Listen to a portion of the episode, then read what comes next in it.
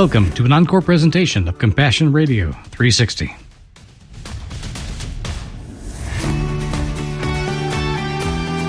Good morning and welcome to Compassion Radio's 360 program this Friday. Uh, honey, Hmm. are you happy today? Relatively so, I think.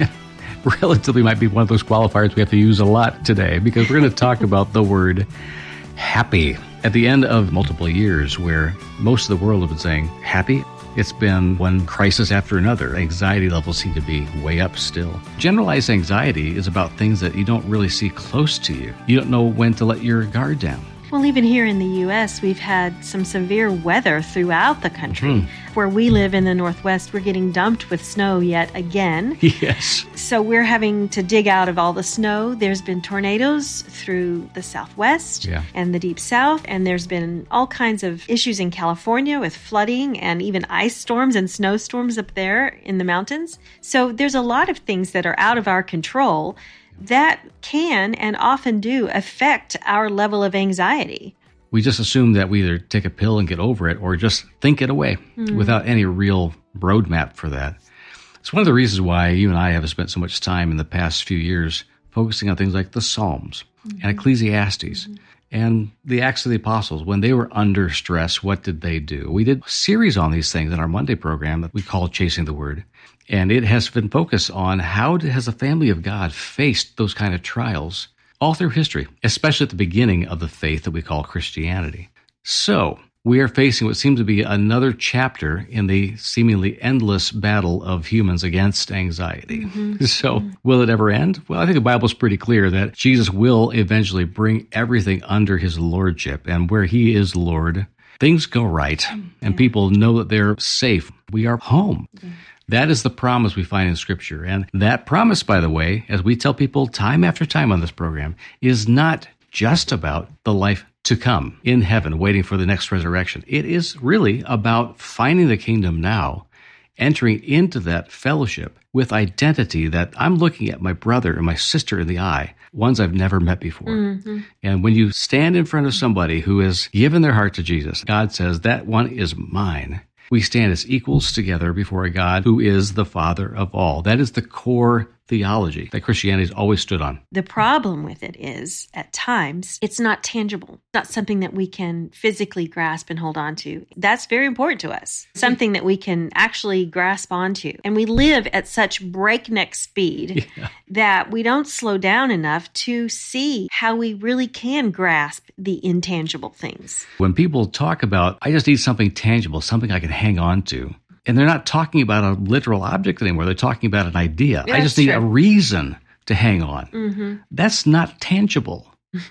Reasons, convictions, contentments, all those things are intangibles that we would say from the scripture are more real than the tangible desk I'm talking over right now. in the spiritual sense, those intangibles are, like you said, more real. Some of us need those tactile Yeah. helps, but the things that we take in internally, the things that we hide in our hearts Mhm. that can grow and come out in other ways, those are the real things that actually do affect our mental health They do. For the good and bad. Here's a good example. We, as a family, for the first time in years, actually adopted a puppy. and we're in the middle right now of getting this new one trained. And because we live in a forest in North Idaho now, we can't be a small dog anymore. We know we have to have a larger dog to be able to take care of itself out there because there are big animals in this part of the country. So we go to the breeder who has these puppies ready to go. We make a date and take this puppy home. Part of our worry is what are we going to do if she suddenly is longing for her mama? Mm-hmm. what will we do if she's not happy with us? And our son was feeling that pretty intensely. What if I do this wrong? Mm-hmm. On our way over, we talked about that. And one of the things that that owner of the dog that had had this whole big litter of puppies was, it's okay. We've taken care of this. We've got these little plushy toys that we have literally rubbed on mama. Her smell is all over this thing. We're sending that home with you so when she is sleeping the first night, we've seen it many times, they will just grab that thing and they will snuggle it and they will remember and they'll feel safe because they sense the aroma, the presence of mom is there. That will transfer to you. You will become for her what her mama is for her right now. So we had to trust this breeder that this was going to work. Mm-hmm. We get this puppy home, and sure enough, she just loves that little plushy duck. And she would carry it with her like a prize around the house. We eventually just put it in her kennel, and that's where it pretty much stays. And she has other toys that she terrorizes now with her puppy energy, but that one is kind of special to her. The tangible thing that was given to her addressed an intangible worry we had. We would say that worry was real, but it was intangible. The puppy is not thinking on that level, probably, but this tangible thing was, for all intents and purposes, mama. Mm-hmm. I do believe these things knit together. There are things that are tangible in this world which have eternal consequence and meaning and presence. For example, if you go to the kingdom of God, which we would probably identify as our local church if we're a member of one, you want to touch the face of God? Hug on these people and kiss them on the cheek. Yeah. You are touching an indwelling of God's Spirit right there. Celebrate that and love on somebody. Why not lean in more? Not lean away from because we're feeling anxious, but literally pushing closer. Most of us are past the worry of the danger of COVID, so we're not as concerned about being close to other people within breath distance. Mm-hmm. But even if we are still masked up, what is the problem with leaning in emotionally to the people that are also leaning in with you to God Himself? Mm, well, there's not one. But alas, we are getting ahead of ourselves. we haven't even shared the article that we were going to talk about today on 360. And it has to do with the happiest cities in America. There you go. That was the prompt for us the happiest places on earth. In this case, we'll talk about America. And Disneyland is not even on the list. This article was straightforward. Mm-hmm. Let's choose some metrics here of 150 or so cities. Let's rate them all based on the surveys we get back and other data that we can get from the city statistics. So they came up with a list that had three basic categories to deal with. And what were those categories? The categories were emotional and physical well being, income and employment, community, and environment. And within each of those categories, they had subcategories that mm-hmm. were weighted right. with different point system that they attached to each of these. And most of the negative point scoring would be attached to things that we would consider tangible. Stats of crime or of people being admitted to hospitals to be treated for depression, or even the worst statistic of all, suicide. Mm-hmm. You can empirically measure that and show those numbers literally. Mm-hmm on the happiness side of things become all intangibles. You can't just say, oh, we have 37 park benches more than the next city, therefore we're happier. You have to talk about how people utilize the spaces they're in, how they feel about their jobs, about their schools, about their families, mm-hmm. and measure that by things like how long do they live? Do they have good health care? Mm-hmm. Are those things present so that they don't get sick and die early? Is there less stress in the environment around them so they can live longer? And those intangible things become the most important things in this particular survey. Yeah, absolutely. They looked at all of these different metrics and decided how to weigh them. That goes to methodology. And methodology is always going to be arbitrary. It's going to be something that they chose to weight in a certain way for their own particular purposes. And it basically goes to the values they're trying to get at. Mm-hmm if they're trying to value something, they, as researchers, are putting value on something. What makes you happy is not necessarily going to make me happy. But there is a way to look at it just in generalities. The general life circumstances, I would argue that it has more to do with contentment mm-hmm. than happiness. But that's the word they chose, so we'll use that one. Four paragraphs here to the introduction of this survey says simply this It can be hard to be happy in 2023 when faced with economic difficulties like high inflation, which is a source of stress for over 83% of adults. Fair statement. 83% of people who responded said, yep. And there is a link there that goes to another article about stress in America, which, if you want to read that, that would be great too. Therefore, it's vital for people to boost their happiness however they can. Now, that's a value statement, of course. And I would agree with it. It is important. If you have the opportunity or means to increase happiness in your life, there's no point in intentionally making yourself miserable when it's not necessary to be so. Whether through family, friends, activities, entertainment, or work. And those are the activities, the actual actions that they say are the things that you can measure your satisfaction with having done and bring meaning to your life. Mm-hmm. that's what they're talking about is your personal sense of meaning and purpose. What people might not realize is that where they live may also determine how happy they are. So we'll talk about geography. Location plays a hand in how bright or gloomy our days are. That's weather. For years, researchers have studied the science of happiness and found that its key ingredients include a positive mental state, a healthy body, strong social connections, job satisfaction, and financial well being. Again, financial well being is a state of mind, it's not a dollar number. They continue on that thought. However, money can only make you so happy. People who make $75,000 a year, which is about the median, close to it in America, won't get any higher satisfaction from more money. And that's what the numbers say.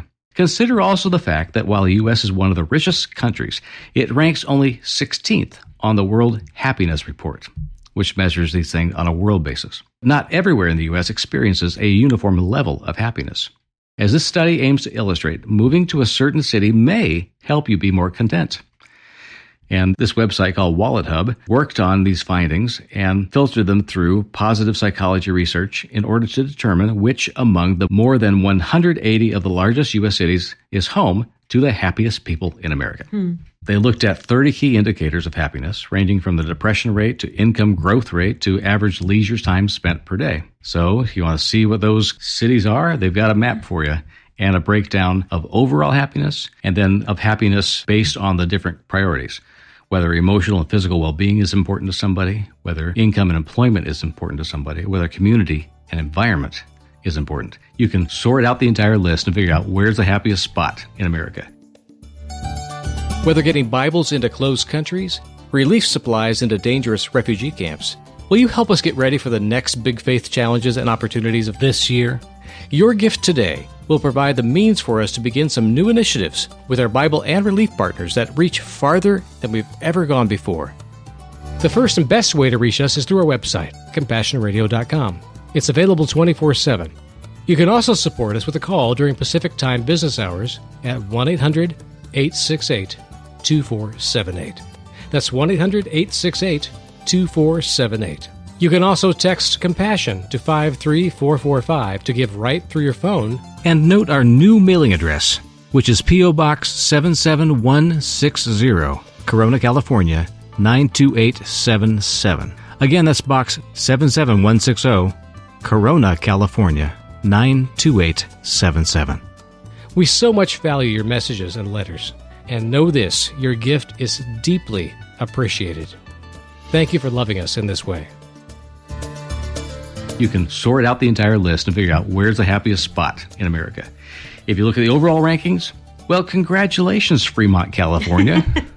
Who would have thunk that you would run right to the top and that San Jose would be right behind you? Mm-hmm. I think as somebody who might be aspiring to get a good job in San Jose, if you can get one that gets you the median income in that city, mm-hmm. more power to you. Mm-hmm. Looking at it from somebody who's never lived in that expensive of a location, I would say that scares me to death. Just trying to afford to live in San Jose would scare me.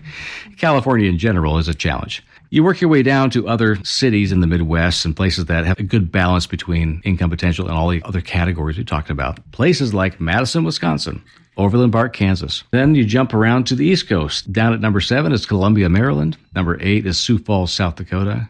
And then it bounces up to the New England states and out to the West Coast and Seattle, North Dakota, North Dakota, how could that be in the top 20? And it goes on down from there. And so, not to make too much of a point of it, I would say we would just extend our condolences to and our prayers for the folks that are in Detroit, Michigan, mm-hmm. because on this list, they ended up at number 182 this year. There's always up from there, right? We follow stories of wonderful movements happening in cities like Cleveland and Detroit and other coastal cities that are struggling to rebuild after the collapse of industrialism. Mm-hmm. You know, they're on their way back up again, but it's a long slog. And in the meantime, they've got to do a lot of work to bring people into a sense of common purpose that they have someplace to go together, and it's good.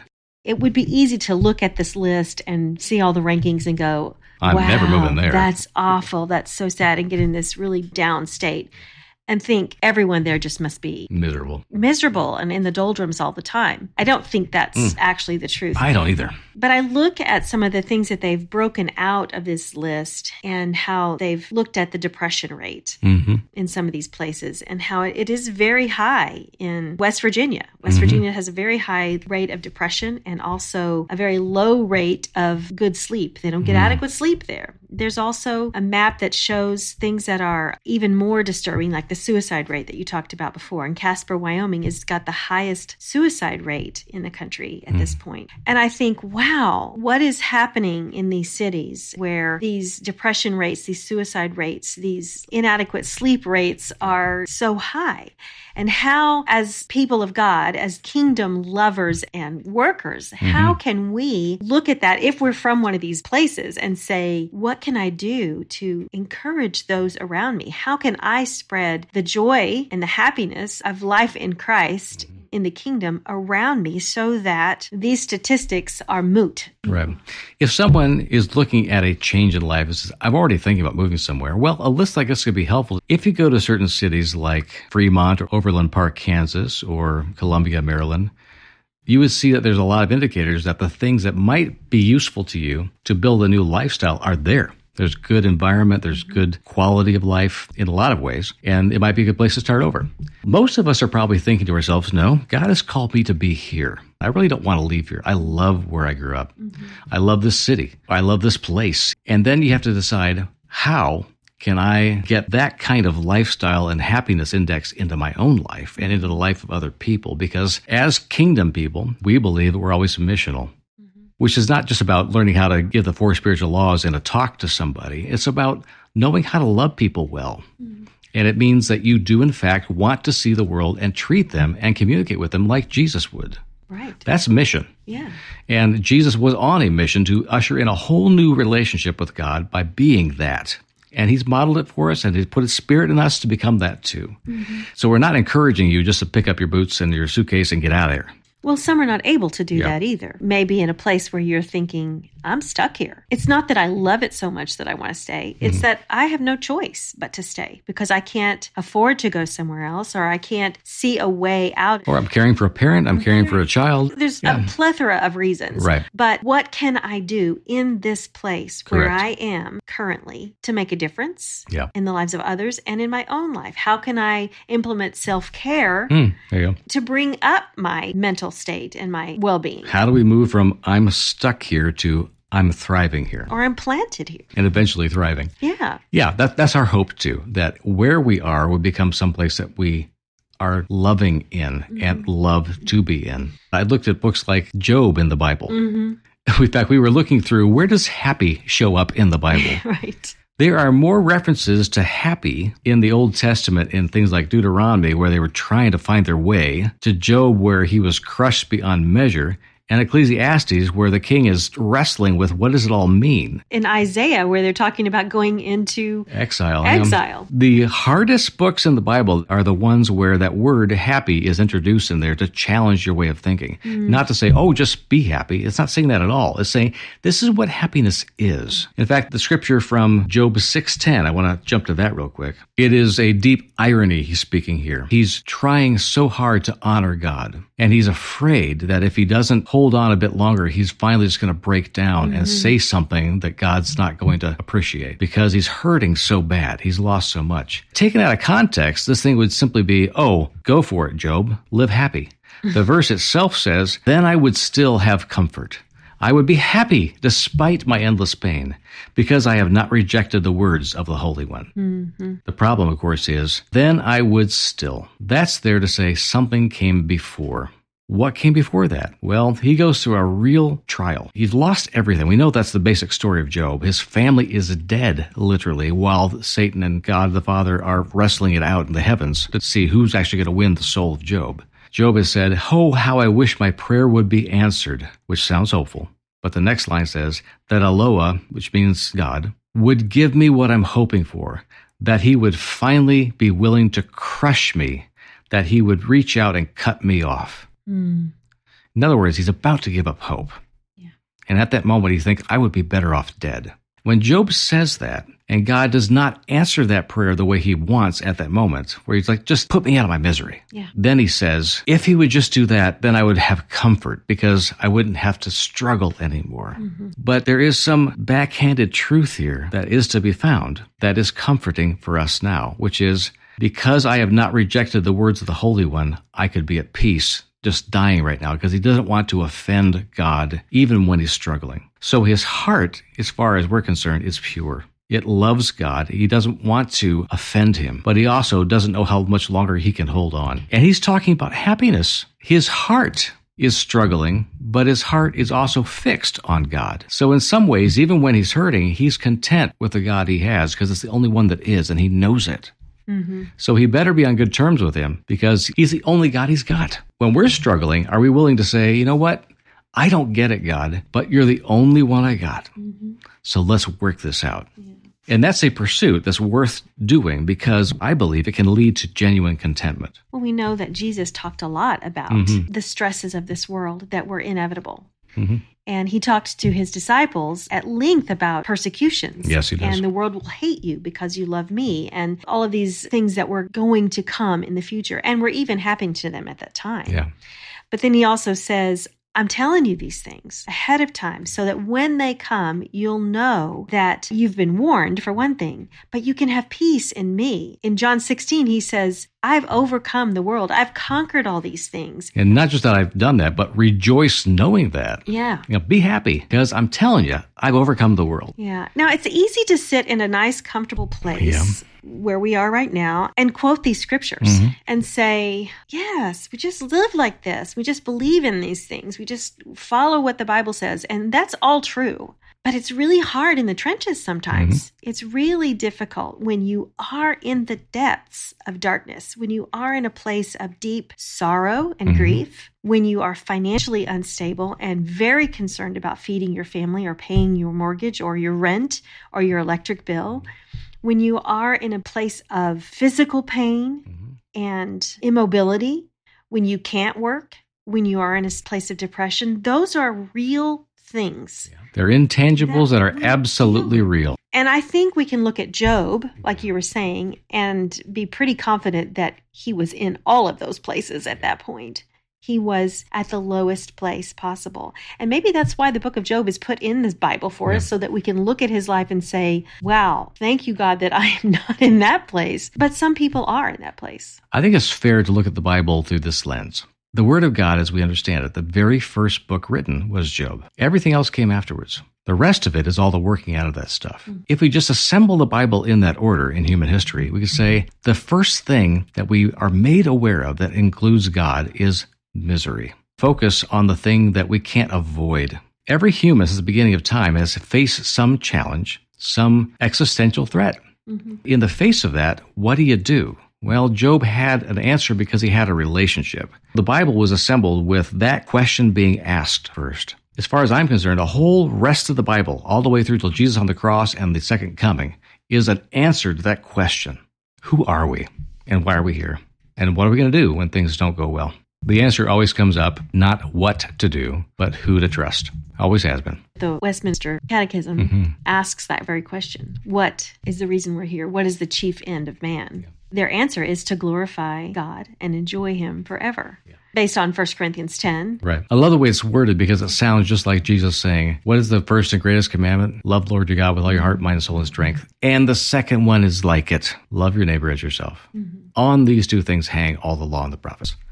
You're not even really completely a man yet until these things are real in you. Mm-hmm. That you have glorified God and you've experienced the joy that comes from that. And to enjoy Him, actually be with Him. And that is the great and grand hope of all Christianity is that those things would become real for us. Yeah. We're in the Lenten season right now, refocusing on the ways that we have need of a Savior, to be honest about the things that have caused us to need a Savior, mm-hmm. to say, I bring these things and lay them on the altar. I wouldn't want to bring that to a garbage collector, but yet God said, Bring this to me. Mm-hmm. Put it right here. And the only place we can meet Him is at the foot of the cross, which is the grandest altar of all time. Mm-hmm. He encourages us to be honest. We give up things or we set them aside for the season of Lent in order to remind themselves that when the urge comes to us to pick that thing up or to do that activity or to eat that food or whatever, that is a signal to us that during this season, we should pay attention how God has already fulfilled the need that that pang brings up in me. At the end of Lent, we rejoice that it has all been wrapped up and met and completed in Jesus we can be remindful of the things that God is and the way He is present. Lent has reminded me too that God has a view of me. Mm-hmm. What does He see in me? Who are we? As believers, we know that we are not bound by earthly opinions. We are bound by what God says and what He says about us. Who mm-hmm. is Sandi? And when I look at the mirror and see myself, and I can say, I am a daughter of the Most High God. I am safe. I am beloved. I am treasured. You are saying that in response to a very specific kind of mirror. Absolutely. You're talking about standing in front of the Word of God. Mm-hmm. and letting it speak back to you truth. Yes. And being able to perceive it. The thing that we seem to struggle with. We're afraid to come before the Word of God because we're afraid it's going to show us to be really, really ugly. Even if God never mentioned it in the entire Bible, if we were ever honest with ourselves, we would get it. He is not like us in that regard. Here's something special here that goes way beyond me. I want that. There is no condemnation here. Just come. So, that, my friends, is for us the happiness index. Mm-hmm. Wherever we are in His presence, He says we're going to be happy. That's our invitation today, and we're so glad you joined us on Compassion Radio's 360 this week. Our project as we start 2023 is to provide more Bibles through our partner, Bibles for the World. Please give generously today so that we can help John send more copies of the Gospel of John for new believers, along with New Testaments and full Bibles for those growing in their faith. Needed right now in Vietnam as the door stands wide open. Call 1 800 868 2478 and note our new mailing address, which is P.O. Box 77160, Corona, California 92877. And jump in anytime at CompassionRadio.com.